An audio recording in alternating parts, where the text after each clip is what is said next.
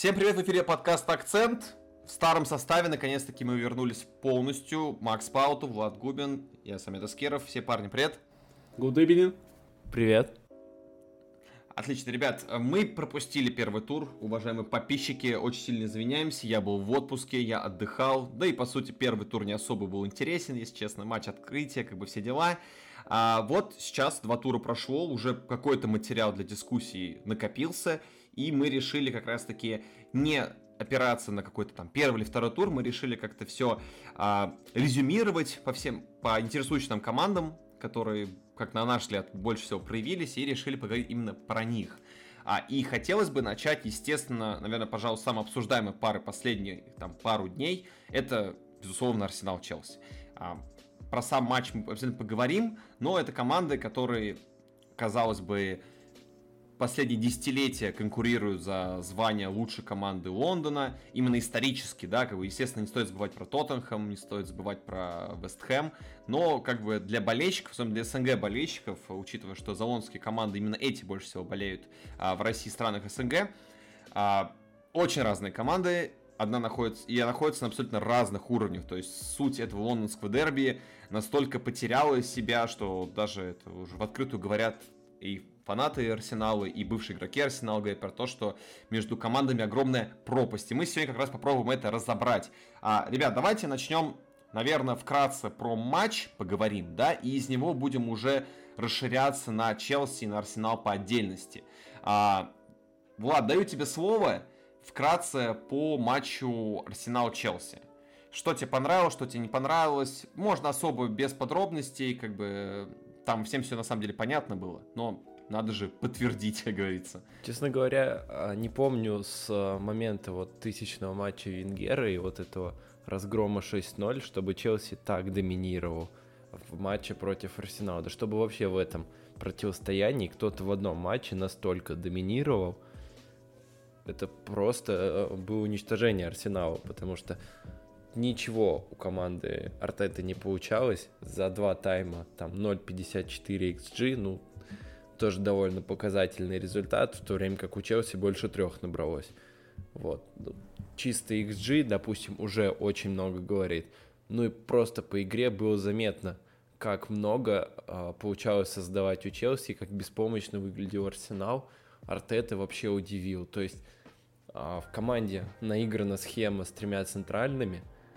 Ты знаешь, что Тухель будет играть с тремя центральными, и выходишь четыре защитника – в итоге э, у тебя получается недостаточно ширины, весь матч Челси этим, поль, этим пользуется, но ты ничего не делаешь.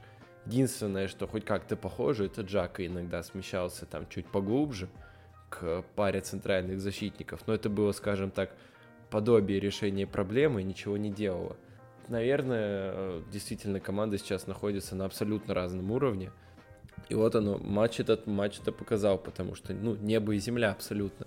Еще, кстати, очень здорово Лукаку дебютировал в первый же матч без какой-то там не нужен какой-то разгон, там что-то сыгрываться. Нет, он сразу же взял, пошел и делал то, что от него требовалось. Мне кажется, идеально выполнил тактическую остановку, установку Тухеля, забил еще, а, подыгрывал очень хорошо партнером, комбинировал, все время был в нужном месте, плюс физика его впечатляет в очередной раз как он Мари оттолкнул, да и вообще э, боролся в эпизодах. Да-да-да, я помню это. Поэтому от, от Челси все супер, у Арсенала все плохо. И дело у Арсенала, ну, во многом в тренере, потому что я не знаю, там, как сложился бы матч, выпусти Артета три центральных, наверняка Арсенал бы тоже проиграл, но такого явного доминирования, я уверен, что не было бы. Мне кажется, в первую очередь это тактический такой тренерский разгром, и Артете стоит задуматься над тем, что под соперников стоит подстраиваться. Вот как-то так. Да, вот, кстати, важная ремарочка, я тебе немножко поправлю, э, что, не знаю, сколько это правда, но сам Тухель, по крайней мере, сказал, что на первый матч он Лукаку не дал никаких тактических установок. Он сказал, что ты можешь делать, что ты хочешь, как бы, вот покажи себя, как говорится, да, show yourself, show what you got. И э, это еще больше поражает, причем, потому что я об этом узнал не сразу после матча, хотя он там достаточно быстро про это сказал. Я где-то, помню, на следующий день только узнал и аж пересмотрел хайлайты, именно как Лукаку играл, и офигел из того еще больше, что а, если даже отслеживать просто мнение рядовых болельщиков, заметна одна такая важная мысля. Лукаку как будто играет за Челси, я не знаю, уже ну, год, года два как будто играет. Насколько он важно вписался, сколько хорошо понимали одноклубники, а, сколько было обостряющей передачи. Помните, да, еще во втором тайме мог забить еще один гол, но там Лена просто вспомнил, что он все-таки неплохой вратарь и спас, а, но он очень опасно играл, достаточно опасно играл. Плюс он, допустим, в некоторых эпизодах правый фланг очень грамотно перегружал. Я, слушай, если честно, я был уверен, что это прям тактическая установка с учетом того, как Арсенал на правом, фланг, правом фланге проваливался. Ну, наверное, школа конт работает. Ну, я бы добавил кое-что именно про Лукаку. То есть, если, ну, вот поддержать все эти высказанные дифирамбы, да, в сторону Ромелу, э, мяч, забитый им, да, в ворот Арсенала, был уже где-то, я видел, то есть сравнивали с одним из мячом, достаточно типичным, который он забивал за Интер. То есть копии такое же движение. То есть в копии та же работа спиной к воротам, скидка и открывание в центр штрафной. И такая же, такое же подключение правого латераля. И такая же в, в, в точности передача в центр, и где замыкает Лукаку. Вот один в один. То есть, по сути, э, что, как вот вы сказали уже, что Тухель сказал ему, выходи и делай, что ты хочешь, он сделал то, что он делал в Интере. И опять же, про смещение на правый фланг, он часто именно, э, не помню, у кого-то уже видел, что он именно часто туда смещался. То есть именно, именно с правого фланга он э, делал дела при Конте в Интере. То есть привык человек, для него эта система не нова, и поэтому, то есть, вот такие небольшие параллели. Хорошая ремарочка. Ну, давайте тогда уж поговорим про Челси полноценно, а потом перейдем к Арсеналу. А, целом, скажу свое мнение по двум матчам, которые я видел. Мне кажется, можно выделить такую тенденцию по игре команды, что первый тайм они проводят очень бомбово, взрыв, взрывово прям так. А, то есть мы видим прям очень хороший прессинг, хорошие атакующие действия команды, оборонительные хорошие действия. Вообще во всех линиях все хорошо. Вот первые 45 минут Челси практически идеально играет. Вот, потом они выходят на второй тайм, я заметил, что первые минут 15, как-то вот 45 по 60 примерно, команда проседает в прессинге, падает скорость игры у них, э, возможно, связано с физической нагрузкой команды, не знаю, с чем это связано.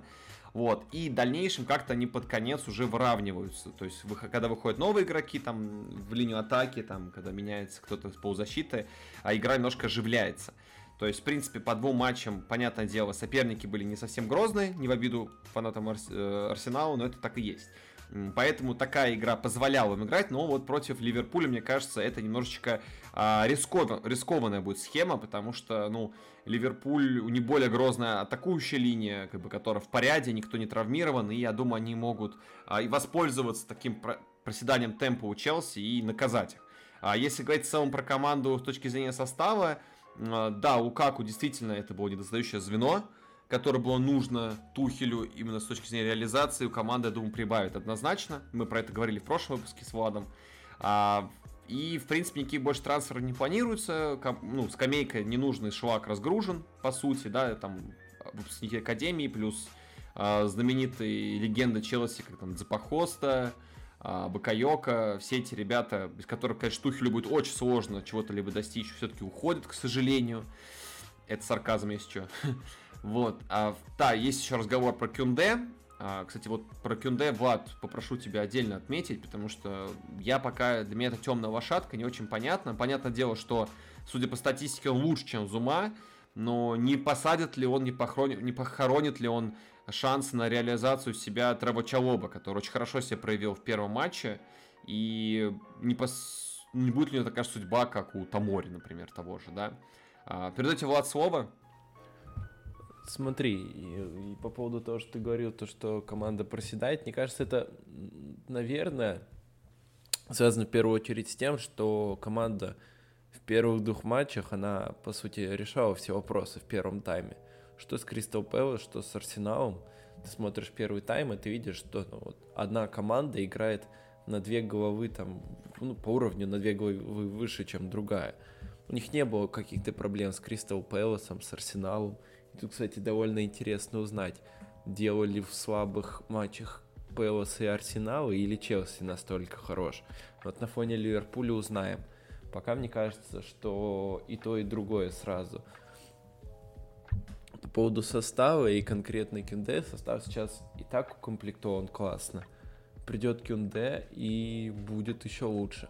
А насчет чего бы, он бы и так в этом году особо часто не играл.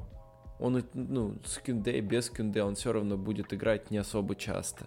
Потому что так есть центральные защитники, которым Тухель будет доверять больше, это очевидно. Поэтому я думаю, что в этом году чего бы и так часто не играл, ничего страшного. А вот на будущее, смотри, у Рюдигера до сих пор нет нового контракта, а Спилико это уже возрастной. Силва тоже возрастной, скорее всего, уйдет после этого сезона. Поэтому этот сезон у чего бы, чего бы может вкатываться, скажем так, а, постепенно входить в ритм, а уже следующий сезон он наверняка будет играть регулярнее, если в этом себя проявит хорошо. Потому что даже если Рюдигер останется, а Спилико это останется, ну, допустим, Силва точно уйдет уже. Поэтому место, место появится, и чего бы еще будет играть. А Кюнде, он считается одним из самых перспективных э, центральных защитников мира. Плюс в Испании он уже о себе очень хорошо заявил. Понятное, понятное дело, что чемпионаты немного разные, стиль игры немного разный, как говорил недавно Пелигрини Ла Лига, э, гораздо более медленная, может быть так и есть, но я думаю, что Кюнде должен приспособиться с учетом того, что он молодой, никак, никакого у него такого привыкания к какому-то определенному стилю еще нет, поэтому все, все говорит за этот трансфер, и если он произойдет, то поздравим Челси, потому что это на бумаге очень хорошее усиление. Хорошо, Макс. По Кюнде, в принципе, что можно добавить? Во-первых, это понятно, что человек берется для игры не... С одной стороны, он берется для продвижения мяча, потому что он достаточно здорово, он достаточно, достаточно здорово двигает мяч, но при этом не обладает какими-то э, такими весомыми габаритами. И понятное дело, если мы берем тройку защитников, да, где сейчас выступает Аспиликуэта, понятно, для чего он берется. Именно как играть право центрального, чтобы разгруза- разгружать Аспиликуэту, чтобы где-то Аспиликуэта, может, и отдохнул. Все-таки при всем уважении к его уровню, к его качеству, все-таки человеку уже, ну, возраст. Уже ветеран, где-то надо отдохнуть, где-то сыграть на его своей позиции, допустим, правого фулбека, правого латераля. Для этого Кунде и берется. По, по поводу Чалобы, тут э, вообще все понятно. С Чалобой вроде сейчас хотят продлевать контракт. То есть человек уже, в принципе, Э, и в каких-то и контрольных играх, и вот в официальных показал себя, показал, что он хорош не только э, при подключениях, но хорош и в оборонительной работе. Так что я не думаю, что э, для Челси будет лишним такой игрок, как Кюнде, что он как бы сейчас вообще не нужен. Наоборот, да, Влад правильно отметил, что контракта нет ни у Силвы, ни у Рюдигера, и пока что неизвестно, продлят, не продлят. Даже если, скорее всего, Рюдигер продлит, но, опять же, Аспиликуэтта, который играет третьим, ну, все-таки человек э, не, не совсем его родная позиция, во-первых, а во-вторых, ну, тоже в возрасте, да, то есть надо понимать, что если Тухель хочет играть в интенсивный футбол, они играют в достаточно интенсивный футбол для меня, кстати, по, по прошлому сезону не так обращал внимание, э, не отмечал этого, но вот недавно с Уреном Несьяном мы переписывались, и он отметил, что по прессингу, по интенсивности прессинга, Челси в тройке, в тройке лучших в АПЛ по прессингу. И в этом сезоне, то есть и показатели ППДА, то есть э, именно прессинг на чужой половине поля достаточно высок. Мне кажется, они в этом очень с Гвардиолой похожи. У них э, и, идея общая одна и та же, то что чем больше ты держишь мяч у себя, тем, тем меньше соперник может забить ну, противоположный Да, да, Жозе. и опять же прессинг, прессинг, интенсивность. Держание мяча без мяча очень интенсивно, то есть как можно быстрее вернуть его себе обратно. И все-таки возрастным футболистам тяжелее в таком ритме играть, работать ну, на постоянной основе. Тут же еще кубы, кубки, чемпионат, еврокубки. То есть поэтому Кюнде лишним вообще не смотрится, а наоборот очень, очень поможет, я считаю. Отлично. То есть, по сути, у вас пока нету поводов для пессимизма по игре Челси. То есть, вас пока все устраивает и не видите никаких причин для того, чтобы как-то команду покритиковать. Ну, а как бы за что критиковать? То есть сейчас у них единственное, за что их можно было критиковать даже по прошлому сезону, именно вот реализация. Мне кажется, если бы Тима Вернер реализовывал бы хотя бы 7, 80% да, вот тех шансов, ну, блин, он бы там наколотил, и, и не факт, что Лукаку бы сейчас вернулся бы в Челси. То есть было бы все Кстати, вот вопрос сход, вопрос сходом, вот прям сейчас возник в голове. А, это, конечно, очень и очень глупый вопрос. Я сразу заранее извиняюсь за свою тупость, но а, может ли Лукаку заменить на поле Вернера? Потому что последний матч Вернер вышел под конец. Помните, там на 88-й минуте, кажется, он вышел. А, то есть, понятное дело, что стилистически Вернер а, даже в том сезоне больше выходил на левом фланге да? А он, и сейчас, он, а, а он и сейчас не рассматривается как центр форвард. Поэтому он сидит, вот, поэтому есть... он сидит под Хаверцем. Лукаку не конкурент Вернеру, и Вернер не конкурент Лукаку. У Вернера конкуренты Хаверц, Зиеш, Маунт. Вот это его конкуренты. Угу. А вот, что думаешь? Полностью согласен. Э, Вернер, если будет рассматриваться как центральный нападающий, то только в тех матчах, когда будет отдыхать Лукаку. Да и то э, Тухель может предпо... ну, выбрать вариант с Хайверцем в роли ложной девятки, что, кстати, уже несколько раз работало очень хорошо. Угу. Поэтому Вернер действительно... Ну, он... Если в два будут играть, если они в два будут, 3-5-2 будут играть, в два выраженных. Ну да, поэтому Вернер действительно, он, он может играть центр форвард, да и в некоторых матчах он его и будет играть, но сейчас его основная позиция это на левом полуфланге, ну или там, может, иногда на правом, но Суть в том, что с Лукаку они конкурируют посредственно, скажем так. Ну, я же сказал, что тупой вопрос, поэтому, но мало ли вдруг, может, кому-то, кого-то в голове тоже такой вопрос возник. Давайте тогда, да, про Челси заканчивать, с ними все понятно, ждем матч с Ливерпулем, там уже будет, мне кажется, о чем поговорить. А, поговорим давайте про Арсенал. А, честно скажу сразу, про Арсенал я думаю, что... Я сторонник теории, что по Арсеналу делать какие-то громких выводов по двум матчам не стоит. Я особенно вопросы касаемо, когда Артету уволят. Мне кажется, все-таки а, я буду готов дать какой-то прям детальный вердикт по Артете и вообще потому, что эта команда будет показывать в этом сезоне только после тура пятого, наверное, когда они сыграют уже и с Тоттенхэмом свой матч, там еще, кажется, у них Сити матч будет, да, а вот тогда я уже буду прям готов сказать, что, ну, все, э, бухгалтера намыло и все такое.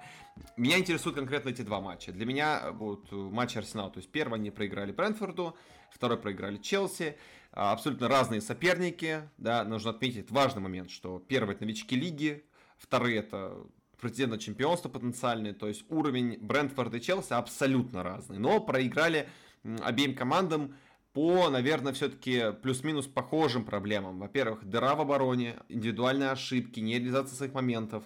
А, непонятно абсолютно, как некоторые футболисты оказались в этом составе. А, какие-то абсолютно провальные тактические установки. Хотя даже, знаешь, вот Влад постоянно оговаривался, когда говорил эту фразу, но я все-таки скажу, что у Артеты тактические остановки, вот реально тактические остановки. У него не установки, блин это вообще какой-то трэш. То есть и, по, и гейм-менеджмент у него, то есть по, по ходу игры вот а, не видно, чтобы кто-то вышел и прям такой, ну все, перевернул игру прям полностью, кардинально. Даю вам слово, ребят, да, по поводу Арсенала. Что думаете? Ну, попрошу вас не делать каких-то супер кардинальных выводов, потому что, а, знаете, когда задаешься вопросом, надо кого-то увольнять, возникает вопрос, если не он, то кто? И вот здесь будет потяжелее поговорить, потому что рынок тренеров сейчас не самый такой, прям скажем, обширный и свободных. И давайте на чистоту, не каждый тренер захочет идти работать в Арсенал, только если не за очень хорошую зарплату. Вот с хорошей зарплату, там, при какой-то очень хорошей неустойке, то вождь согласится. Но в этот проект сейчас идти, абсолютно проблемный, перестроечный, где... Вот правильно, да, сказал же мыслю, кто, как его... Саня, да, вот Бакари Саня же днях говорил, что в этой команде как бы есть и возрастные футболисты, есть и молодые футболисты, но возрастные не, нечему обучать их а, молодым ребятам, потому что они сами как бы хрен пойми кто. То есть это не игроки там мирового класса, не игроки, которые имеют какой-то опыт выигрывания трофеев, достаточно посредственные игроки. которые поэтому и молод... для молодых они не авторитеты. А это очень важно в раздевалке, то есть это даже это вещи, которые не касаются футбольной статистики, не касаются цифр, это то, что команды присутствуют всегда. В общем, да, что-то я заговорил с поводу Арсенала. Давай, Макс, давай немножко нарушим цепочку. Давай, Макс, тебе даю слово. Э, во-первых, я хотел бы, знаете, что отметить? Может, для кого-то это станет сюрпризом, да, чем-то таким этим, но в клубном рейтинге УЕФА Арсенал, как вы думаете, на каком месте? Не, не знаю. 12 На 12 То есть это по, Серьезно? по рейтингу УЕФА Арсенал 12 лучшая команда Европы. Я, я, я наугад сказал, я угадал с первого раза. Вот так вот. Это раз. А во-вторых, я не отказываюсь от своих слов, которые мы неоднократно, по-моему, еще даже когда Вадим Лукомский у нас был в гостях, э, проговаривали, что Артете я даю до зимы минимум не до Boxing Day, ну, условно говоря, до декабря. То есть максимум до Boxing Day время. Потому что сейчас как бы такой период, и в прошлом сезоне ни шатко, ни валко, но временами что-то проскальзывало. Сейчас сейчас э, все равно идет, сейчас все равно так или иначе идет, как я понимаю, перестройка, то есть покупается, вроде они потратили больше всех в АПЛ, ну, ч, мы не берем там разницу в, в покупках, продаж, мы берем чистые как бы затраты больше всех, но они взяли, ну, и, по-моему, пятерых футболистов, и не сказать, что эти футболисты прямо плохие. Причем эти футболисты молодые, там уже Эдегор, хоть сколько он уже играет, но ему всего 22. Там тот же э, товарищ э, тоже достаточно, ну, не сказать, что, то есть он может вполне выстрелить, раскрыться. Э, Бен Уайт, то есть как бы он там над ним не смеялись, что за 50 миллионов, но так или иначе, ему всего 23 года. Для центрального защитника это вообще не возраст. То есть, в принципе, Арсенал может добавить за счет прогресса футболистов. Другое дело, что, допустим, если брать э, всю работу, всю дистанцию Артеты, ну, мало кто спрогрессировал. А наоборот, мы увидели у некоторых некоторый регресс. Единственное, что вот Сака. То есть пришел Пепе, да, за 80 миллионов. Понятное дело, что там как э, дикие схемы с рассрочками, совсем. Но все-таки человек пришел, как бы за такие деньги пришел, чтобы делать разницу, решать. Но он уже как бы с адаптацией покончено. И что-то особо-то, ну, каких-то подвижек, и тоже не сказать, что он э, там уже возрастной и так далее. Нет, на, наоборот, самый расцвет, и наоборот, он должен прибавлять. Но пока что, ну, вообще этого не видно. Вот, вот эта трансферная политика. И опять же, это все жиждется Почему я говорю про трансферную политику?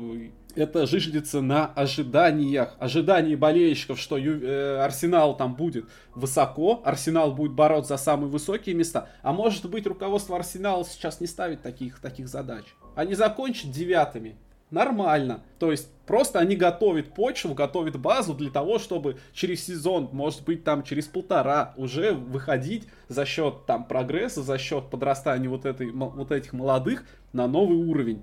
Но конкретно по этим двум играм, ну тут ожидаемо, что они, ну не ожидаемо, конечно, с Брэнфордом как бы, да, но то, что с Челси они не наберут очки, это ожидаемо. Следующая игра у них Сити тоже там я бы не стал по этой игре судить. Вот у них игра до Тоттенхэма, еще Бернли и Норвич. Вот по этим двум играм, вот как они сыграют, сколько очков они там наберут, вот после, это как раз две игры после Сити будет, будут. Вот сколько очков они там наберут, вот там и будем судить. А, кстати, с Вест Бромвичем у них перед этим еще матч. Ну, это Кубок Лиги, но опять же им лучше его выиграть, а то совсем будет плохо. Но, в общем-то, я Артети, ну, как и говорил ранее, ну, его до зимы надо смотреть, что у него будет, будет ли прогресс какой-то игровой, будет ли, приобретут ли они стабильность, прежде всего, пусть там не по результату, но игровую, чтобы было видно, а то сейчас, ну, просто как бы доминировать пытается, но как-то не очень получается. Вот и все. Наверное, ну, больше добавить нечего, какую-то конкретику раскладывать там, кто плохой, кто хороший, тоже не стоит два тура. Причем, ну, с Брэнфордом да, но не сказать, что они с Брэнфордом прямо там... Ну, Брэнфорд по остроте моментов их переиграл. Пусть по XG там у Арсенала все неплохо, но Арсенал набил эти XG за счет, не... за счет количества неопасных ударов. Вот и все. У Брэнфорда моменты, пусть их было ударов чуть меньше, но сами моменты были острее. И особенно запомнился момент, когда вот э, нападающий, который э, с Тони играет в паре, разобрался там каким-то неимоверным финтом, от троих ушел там, а от того же Бена Уайта отправил его в буфет. Ну и вышел на ударную позицию, не попал только в ворота. Попал бы в створ там под дальнюю штангу, там бы все. Вообще красота была бы. Ну, вот на этом все. А, добавить мало чего можно к, к словам Макса, очень подробно все он разжевал, можно сказать. Я думаю то, что от себя то, что раз уж с Артетой вошли в новый сезон, ему действительно нужно дать побольше времени. Ну, раз уж дали шанс, раз уж дали ему возможность закупиться под его желание, под его нужды, то дайте и поработать. Да, начало катастрофическое, и дело не только в двух поражениях, дело и в игре, и в повторяющихся ошибках из э, матча в матч, ну, точнее, из одного матча в другой пока что. Вот. Но это все плохо, и наверняка печально за этим смотреть фанатам Арсенала. Но раз уж выбрали Артету на этот сезон, раз уж его не уволили раньше, то сейчас ему действительно надо дать время, потому что, ну, в конце концов, трансфер это он делал под себя, и ну, он же все-таки не совсем дурак, какая-то мысль у него, идея, задумка есть. Пусть попытается ее воплотить, тогда уж посмотрим. Но надеяться на что-то серьезное в этом сезоне Арсеналу точно не стоит. Если за Лигу конференции зацепится, мне кажется, уже будет хорошо. Ну, у него же просто были даже не только матчи в прошлом сезоне, но ну, какие-то отрезки там из нескольких матчей вроде неплохие, то есть где видно, где они действительно доминировали, кроме шуток, да, то есть проводили неплохие игры и получали результат. Было же такое, было. То есть, так что я думаю, ну, просто это надо стабилизировать. Вот и все. Ну, у многих тренеров такое было там, но ладно, посмотрим действительно. Да, в принципе, я говорил уже, что про Арсенал мне сказать больше нечего, поэтому я предлагаю переходить дальше. Посмотрим, что будет вот в дальнейших матчах, дадим время для какой-то более детальной оценки Артета, и там уже будем э, приносить вердикт, как говорится. Вот, а давайте поговорим про Манчестер Юнайтед, который очень-очень классно зашел э, в матче с Лицем, разорвал в пух и прах, чем на Ултрафорде для болельщиков это вообще был, наверное, лучший подарок был. Э, лучше начать э, этот сезон для них просто нельзя было представить даже. Но потом оступились с Саутгемптоном. Вот такой вот неждан, откуда не возьмись, или же не неждан. Вот в чем суть вопроса. Потому что, а, скажу честно, в принципе, мы в том году видели, как лиц разносили. И по моей сугубо скромной оценке, даже не особо опираясь на цифры, я видел по ходу игры, что ошибки у лица были те же. Это был тот же самый Бьелса и тот же самый Сульшер. То есть, в принципе, выходя за скобки, не выдаваясь подробности, на мой взгляд, победил Сульшер по той же самой причине, по которой выиграл и в том году 6-2. А, и тем же удивительно смотрится ничья с Саутгемптоном, потому что, ну, думаю, у многих болельщиков возник вопрос вполне резонный. То есть вы закидали 5 лицу Бьелсы и не смогли забить больше одного гола в ворота Саутгемптона. Интересно. Хм. Ну давайте разбираться подробнее по игре конкретно Манчестер Юнайтед. Матчи меня особо интересуют. Мне интересно, что думать по поводу, а, в принципе, игры Манчестер Юнайтед на основании этих двух матчей. А, Влад, тебе слово. Пока что по игре можно сказать то, что в атаке Юнайтед комбинирует симпатично. Пакба в очень хорошей форме. А, целом команда смотрится, да, команда создает моменты, что самое главное. Но опять же, существуют проблемы с реализацией, потому что с Саутгемптоном, э, ну, они создали больше, забили столько же. Большую часть матча на поле играл Марсиаль, и я думаю, не нужно объяснять, что это значит, и кто, почему и сколько в таком случае забил, потому что, несмотря на какие-то там слова от самого Марсиаля, от Сульшера, ну, пока изменений никаких не видно в игре Марсиаля. Он как-то застопорился, э, и, в общем-то, лучше не становится, по-моему, только хуже. Вот. А что еще можно сказать? Э, про игру Саутгемптона, на самом деле, немногие об этом задумались. Тут еще очень важен психологический аспект. А, то, что Саутгемптон в прошлом матче-то они 9-0 МЮ проиграли. И вот после такого позора они наверняка хотели. Тем более это был матч при домашних трибунах. Первый для Саутгемптона в этом сезоне, если я не ошибаюсь. И первый после долгой паузы. И после этого 9-0. И вот с фанатами, ну, они наверняка были заряжены. И видно было то, что ну, они просто хотят биться, они настроены на этот матч. Поэтому они, они ничего и смогли вырвать во многом из-за этого. И как-то Юнайтед за это критиковать особо не стоит. Бывает такое, это чемпионат, тут ты будешь терять очки. И в этом матче, ну, если, если вдуматься в том, в то, насколько Саутгемптон должен быть заряжен, они должны были, наверное, очки потерять. Ну, единственное, что реализация действительно под, подвела, и ну, над этим стоит поработать. Но если вернется Кавани и будет играть регулярно, я думаю, это проблемы не будет. Ну, так, в целом, отметил бы просто хорошую форму Погба, то, что он здорово смотрится на фланге, и это очень хороший, скажем так, задел для Юнайтед, особенно в отсутствии Решфорда. Поэтому посмотрим, что будет дальше. Пока у Юнайтед все в полном порядке, даже несмотря на ничью, как я это вижу. Ну, что я могу сказать по Юнайтед? Принципе, как говорит Ули, фантастик. То есть они отлично стартовали в двух играх. Набрали, правда, не 6 очков, всего 4. По Саутгемптону в какой-то степени я согласен с Владом, что это был и психологический момент, что они хотели, тем более после поражения от Эвертонов, это матч, в котором Эвертон во втором тайме их просто уничтожил. Вот.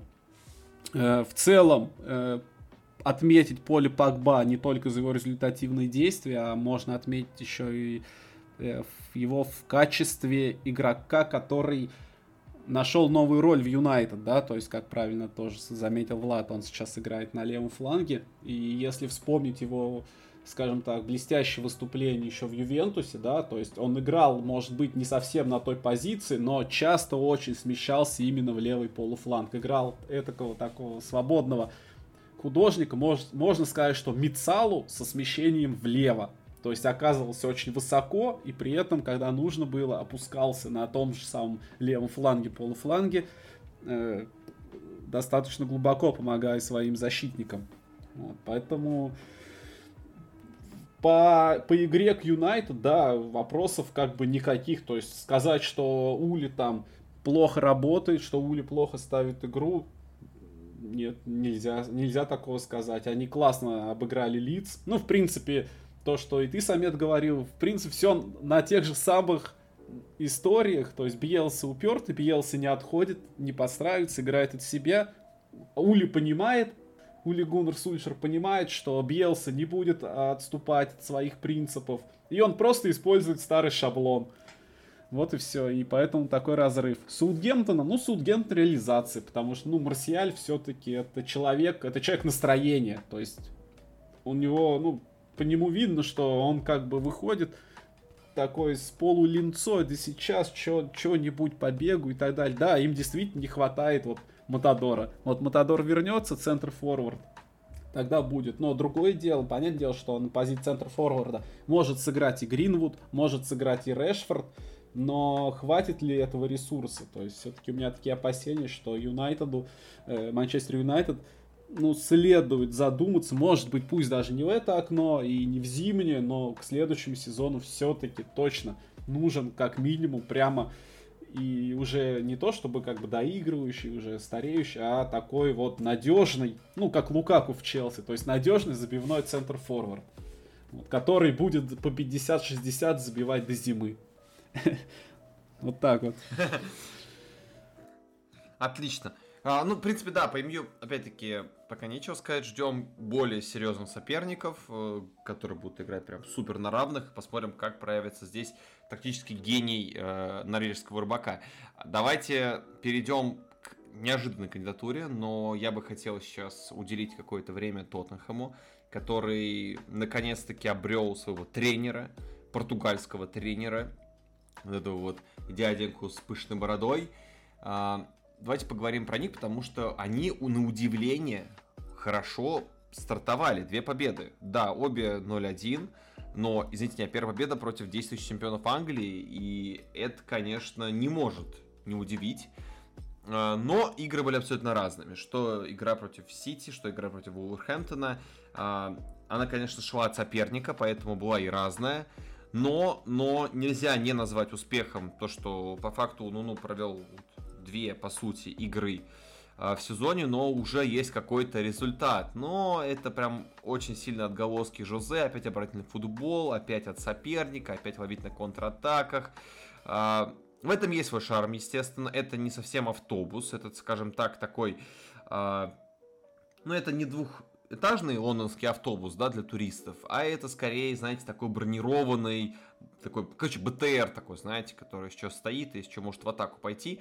Вот. Очень странная аллегория, не спорю, но это первое, что у меня в голове возникло при ассоциации с таким а, вот боевым автобусом. Самет, извини, немножко сразу перебью. Вот по поводу с БТРом. Кстати, очень хорошее сравнение, потому что ты хоть раз ездил на БТРе? БТР вполне себе... Я не ездил. БТР вполне себе разгоняется нехило, особенно если по шоссе. Вот. И во-вторых, он оснащен, скажем так, пулеметами, которые, ну, то есть, если что, резко рвануть быстро, он вполне может. А еще десант за собой с, это, в себе везет. Так что все. Ну, еще и сходится. Получается, а, пулемет у него уступает а, Кейн, который еще не играл, но посмотрим, как это закончится, это бразильская сага. Есть у него, получается, Сон. Есть еще Моура и прочие ребят, которые могут быть такими пулеметами, стрельнуть, когда надо. Ну, сон, сон, сон скорее, оборону очень хорошо. Сон, скорее всего, это быстрые колеса. То есть, которые, ну, старту, стартует и вперед. И полетел, да. да. Ну хорошо, давайте поговорим про Тоттенхэм. Э, очень противоречивая команда, если честно, для меня все-таки. А, Влад, тебе слово. Какие у тебя впечатления от э, начала работы Нуну в Тоттенхэме?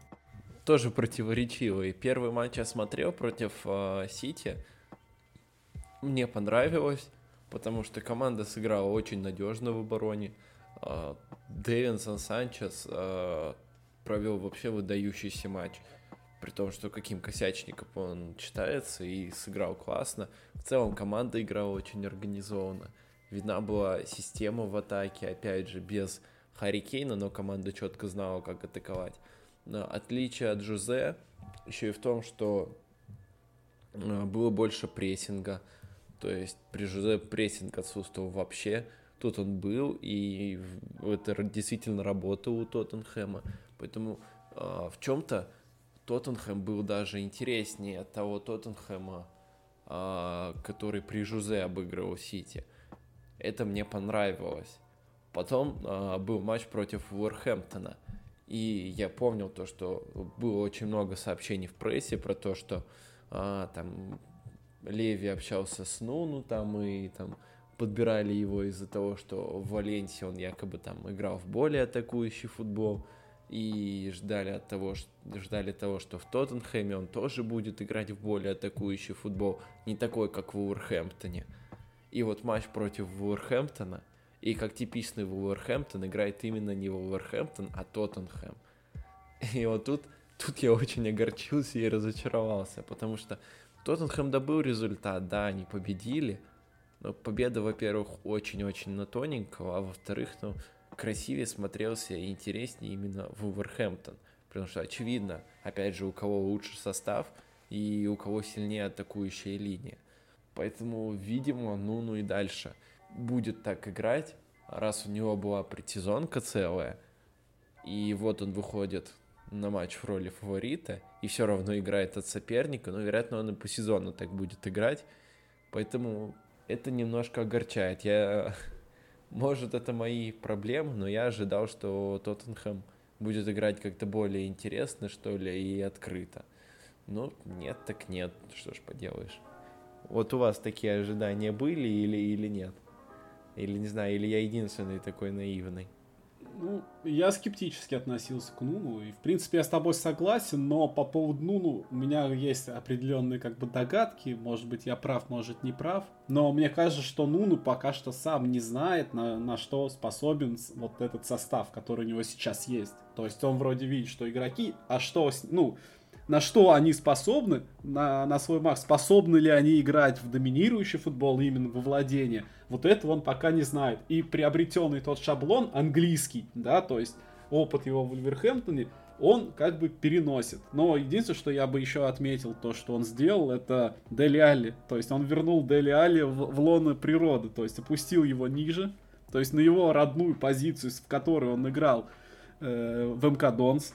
Дели Алли очень редко выходил на позиции но он там играл на нескольких позициях, но основная его позиция была именно опорный полузащитник. То есть туда глубже восьмерка, может быть не совсем шестерка, но восьмерка. И при этом Алли постоянно опускался. Ну, то есть там даже и по нарезкам по некоторым видно, если матчи какие-то смотрели МК Донс, как где играл Дели Али, он постоянно опускался к защитникам. То есть за мячом от мяча, и при этом подключался вперед достаточно продуктивно. И, в принципе, сейчас Нуну вернул ему эту роль. То есть, все, не надо тебе там играть чуть ли там не второго форварда, э, там не, не то чтобы ложную девятку, а такое теневого нападающего. Не надо там атакующего полузащитника и так далее. Но вот у меня такие подозрения, что просто Нуну сейчас пока что просто смотрит, а на что способен этот состав, что из него можно выжить, потому что он пришел э, к таким игрокам и так далее. Плюс, опять же, нет Кейна, потому что если Кейн все-таки вернется в состав, мне кажется, игра немножко изменится.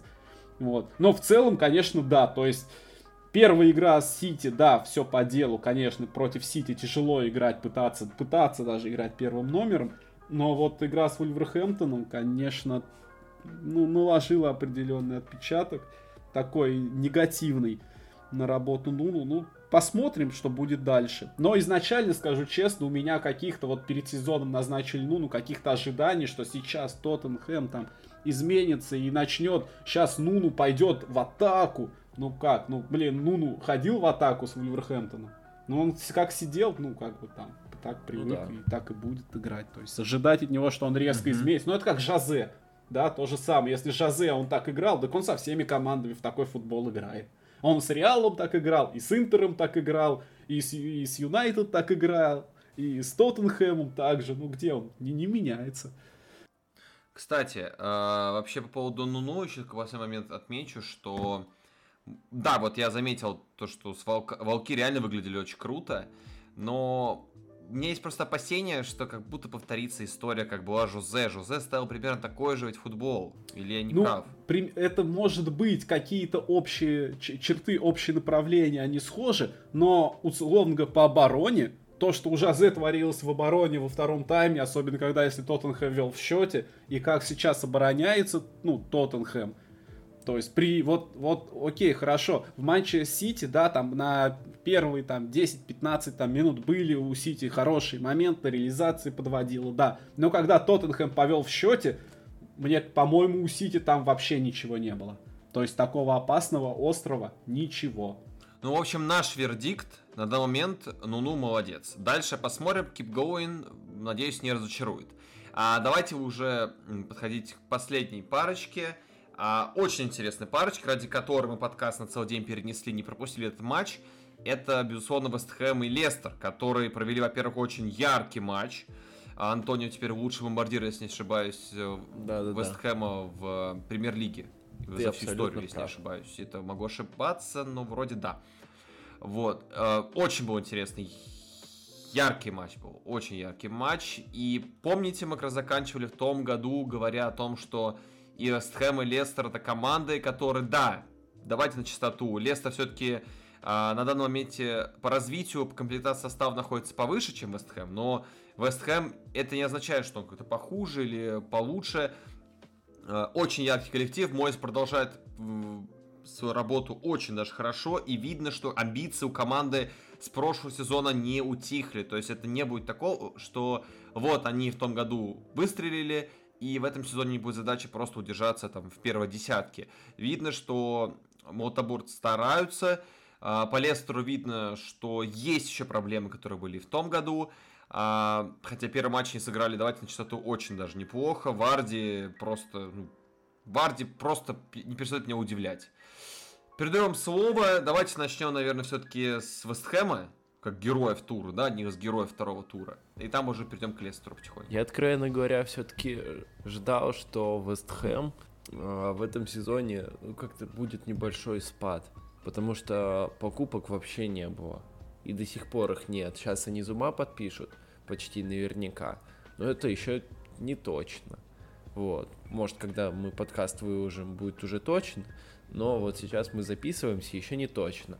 А, нет каких-то новых приобретений, вливаний в команду, а, нет свежей крови, и это на самом деле настораживает, потому что есть атакующая четверка, а кто будет э, играть вместо них, если кто-то, допустим, э, устанет или травмируется? Ермоленко, который уже 200 лет нормально не играет. Влад, подожди, подожди.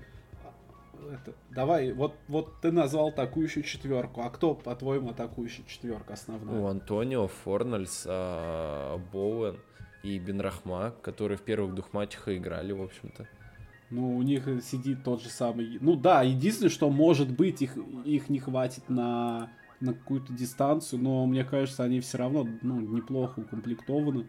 То есть у них тот же, тот же Ермоленков, ну, на чемпионате Европы Ермоленко показал, что он, в принципе, ну, отличный игрок, он в хорошей форме, у него нет проблем. То есть он всегда ну, может выйти. он в, в Вестхэме интегрирован, и насколько он в их систему, ну, а куда, куда он там, ну, под их контратаки, он же не такой быстрый. У них Лансини есть. А, кстати, да, я про него забыл вообще. То есть, ну, как бы у них, понятное дело, у них не такой глубокий состав, да, может быть, в плане качества, но как бы зато у них очень сыгранный состав, и такой, все уже знают свое место. Я вот как раз хотел продолжить свою мысль тем, что несмотря на это, и сейчас они играют очень круто, даже несмотря на то, что там нет лавки, ну пока это первый матч, это никак не сказывается, несмотря на, казалось бы, все эти проблемы, сейчас действительно команда смотрится просто вау. Во-первых, то, как они комбинируют в атаке, и то, как Моэс это использует, это, это здорово. Видна работа, тренерская мысль и сыгранность. А, потому что, допустим, а, в первом матче Бенрахма играл десятку, а, Форнель сыграл на левом фланге. Во втором матче Моэс их поменял местами, чтобы Бен Рахма а, использовал то пространство, которое оставляет а, Рикардо Перейра, когда идет в атаку, а он любит ходить в атаку. И Бен Рахма это пространство использовал идеально на фланге. А Форнельса на позиции десятки, чтобы прессинговать игроков Лестера, потому что Форнельс именно по прессингу, он, ну и вообще в целом он, наверное, мне кажется, самый умный футболист Вестхэма, и, соответственно, использовать его в прессинге ну, лучше всего. И, опять же, по-моему, в эпизоде с одним голом как раз сработал именно прессинг от Форнельса. То есть вот она гибкость. Один матч а, игрок может сыграть на одной позиции, потом выйти на другой, на другой матч и сделать результат уже там. Это действительно круто и, ну, очень, скажем так, много приятных эмоций вызывает Вестхэм. Поэтому сейчас это здорово, но я боюсь, что на весь сезон их может не хватить. Но сейчас это действительно здорово. А, как по мне, это сейчас ну, вообще самая приятная команда в ВПЛ. Даже несмотря на то, что там у Челси тоже две увереннейшие победы, но Челси побеждает очень сухо, а Вестхэм так, более ярко, что ли. Поэтому смотрите матчи Вестхэма, что я могу сказать. Я с тобой согласен. Вообще мы давно призываем команд болельщиков, особенно топ там 4 исторические клубов АПЛ, да, вот, которые в России сформировались, смотреть больше матчей других команд. А, и вот Вест Хэм это одно из таких вот приятных исключений, которые как раз таки хочется наблюдать лицезреть. А, Макс, есть что добавить? Да, немножко. То есть, во-первых, ну, я не ожидаю прямо, даже если будут какие-то проблемы Э, составом, травмы или что-то еще, я не ожидаю большого спада.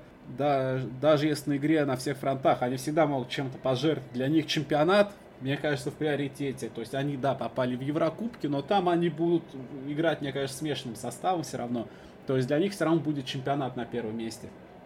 Потому что все-таки, да, действительно, не такой широкий, глубокий состав, но трансферное окно еще не закрыто. И они до сих пор, как, как я знаю, насколько я знаю, не оставили надежд э, заполучить обратно Джесси Лингарда. Да, Начнем это обидно. И во-вторых, как бы отметить работу Моиса. Все, все, все же знают, Моис очень системный тренер, который способен выстраивать раб, э, клубы в долгую. Именно в долгую. Не то, что вот здесь сейчас всплеск и потом все спад. Нет, именно, то есть он начинает, постепенно, постепенно, постепенно и сохраняет примерно вот этот уровень. То же самое было с Эвертоном, то есть проделал отличную работу, там принял Эвертон там во второй десятке и потом сделал из него клуб претендент там на топ-6, там на топ на топ-5, на топ-4. Вот. И еще раз он доказывает то, что это специалист достаточно высокого уровня, его часто недооценивают. Они недооценивают его почему? Всего лишь из одного сезона в кризисном Манчестер Юнайтед, в который он пришел, не, не сделал практически никаких трансферов и да, сыграл не очень хорошо, но мы видели, как приходил, приходил Вангал туда, как потом приходил Жозе Маурини, которые тратили кучу денег, и мы видели, во что играл МЮ. Вот и все. То есть по этому сезону, я думаю, судить не стоит.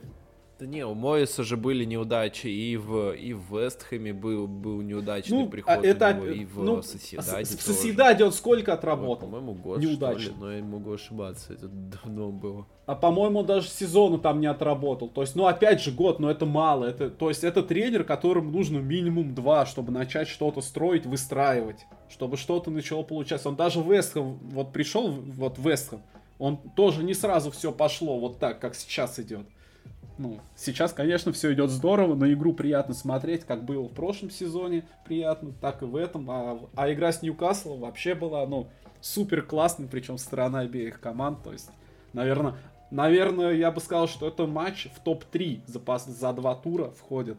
Именно Вест Хэм Ньюкасл. Кстати, кстати, в этом плане удивительно было, как Ньюкасл во втором туре плохо сыграл. Ну вот, давайте завершать подкаст э, Лестером потому что, мне кажется, про другие команды пока особо нечего сказать, там, про тот же Ливерпуль ничего пока не можем сказать, и про Сити пока нечего сказать. Да, Лисы. Э, ваше мнение, ребят, по поводу команды Бренда Роджерса, я ранее уже говорил свою мысль по поводу этой команды, что есть еще проблемы с прошлого сезона, Варди также прекрасен, а, но давайте раскрывать ту мысль. Самет, можно я быс- быстренько и коротко сразу скажу? То есть стартовали, стартовали ни шатка, ни валка. То есть, что в первом матче, да, выиграли, но не впечатлили. Ну, второй матч, там все понятно. То есть, вроде по составу хорошо, но будем, будем смотреть. Но я не думаю, что они будут претендентами даже на топ-6 в этом сезоне. То есть, они будут где-то рядом, восьмые, седьмые, там, девятые, может быть, но не топ-6. Угу. Хорошо. Влад, твое краткое мнение по этой команде? Тоже не особо впечатлили по первым двум турам. Первый матч выиграли, да, но такая победа, опять же, на тоненького. Э, второй тур. Там, да, сказала свою роль там красная карточка Йосы Переса, которая, ну там, не, не специально он фалил, не, не было намеренной грубости и так далее. Но суть в том, что э, там абсолютно случайная красная, вот, но тем не менее даже до красной Вестхэм был лучше, а Лестер смотрелся, хоть и играл первым номером, но смотрелся как-то блекло. Команда провела, казалось бы, хорошее трансферное окно, закупились, состав у них, ну, скамейка теперь глубокая, есть кем играть, кем играть в Еврокубках, кем играть в ВПЛ без потерь. Но пока по первым двум турам вообще не убедительно. И это при том, что все мы знаем слабость Лестера, то, что проваливают они именно концовку.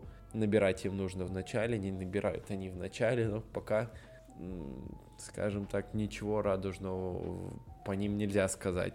Очень много скепсиса, но посмотрим, посмотрим. Варди может набрать сумасшедшую форму, и Хианачо, как в прошлом сезоне, все еще может измениться, но пока, пока действительно, как и Макс, я настроен не особо, скажем так, оптимистично на их счет. Я вот что вспомнил на этом не закончим. Давайте бонусно обсудим Эвертон. Я почему-то совсем про него забыл, но Макс, спасибо, еще до подкаста мне сказал, что ему крайне понравился Эвертон первые два тура.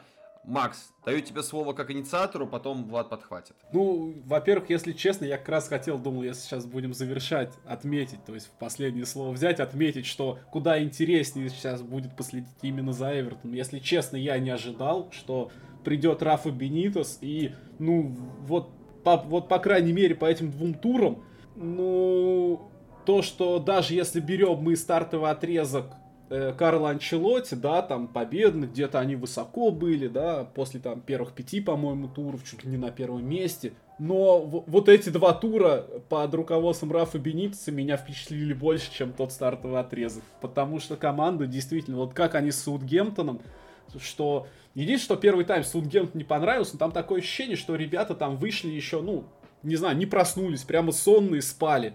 Перерыве их Раф разбудил, и они во втором тайме просто этот Саутгемптон не заметили. Вот. Второй тур у них был тоже против не, не самой простой команды, против Лица. И да, конечно, Лиц там доминировал, но само собой. Но Эвертон-то по сути ни в чем не уступал. И ни в остроте не уступил, и ни по счету и сыграли, ну, команда выглядит вот лично на мой вкус, для меня команда выглядит гораздо симпатичнее, чем в прошлом сезоне при Карло Анчелоте. Как бы кто Карло Анчелоте не любил, но вот Рафа Бенитес, конечно, впечатлил и приятно удивил. Вот я скажу честно, я относился к нему скептически, но если он так будет продолжать, то я, скажем так, все, поднимаю руки вверх. Рафа молодец.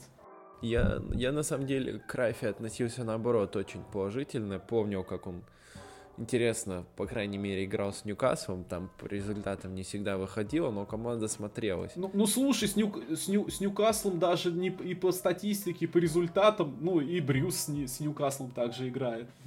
Ну да, но это, ну, я мысль-то не завершил еще, но с Бенитосом он как посимпатичнее и системнее смотрелся, вот. А плюс Брюсу гораздо больше денег давали на трансфер, это ну тоже. да, возможно.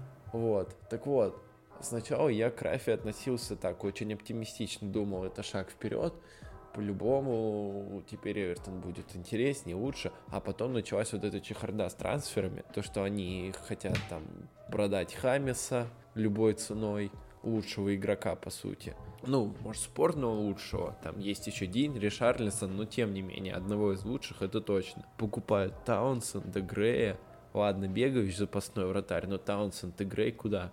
Казалось бы, сбитые летчики, кому они нужны? Но нет, их покупают. Команда играет без э, Хаймеса, по сути. И вот команда стала играть действительно лучше и интереснее с этими Таунсендами и Грейми, которые уже от, от, отличаются результативными действиями. Ну, меня это действительно тоже шокирует. Если эти Таунсенд и Грей, да и вся эта команда – а, ну, там еще и в обе сейчас старте играет, от которого тоже ожиданий довольно мало. И играет неплохо. Если эта команда и дальше будет играть так хорошо, и ну, действительно, я умываю руки. Потому что изначально я в Рафу верил, но после того, как я смотрел на лето, которое проводит Эвертон, я абсолютно перестал верить в этот проект, в этот клуб. Но тут первые два матча так симпатично смотрятся, действительно для меня это тоже абсолютно удивительно.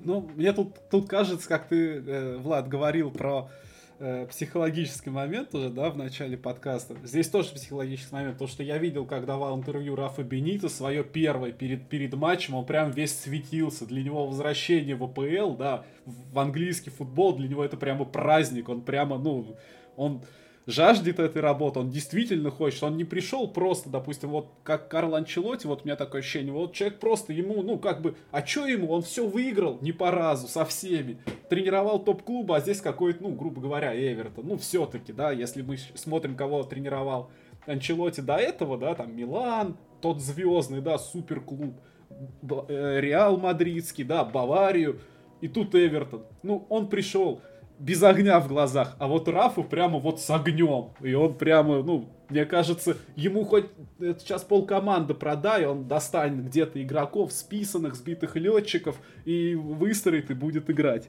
То есть ему в кайф. Отлично, я думаю, на сегодня все. В часик уложились и достаточно, пока действительно мало чем можно говорить. Надеемся, что а, пищи для дискуссий, размышлений будет больше в следующие туры. Ну, понятное дело, только начали, что, в общем, хотели. Подписывайтесь на наш э, YouTube канал. У нас практически, практически тысяч человек, хотя кого обманываю, нет, у нас 500 с чем-то. А, буду очень рад вашим подпискам. А, слушайте нас на всех абсолютно платформах, везде есть. А, подписывайтесь на наш телеграм-канал, на ВКонтакте, если еще не подписаны. Всем спасибо, всем пока. Bye-bye. Пока, спасибо, что дослушали.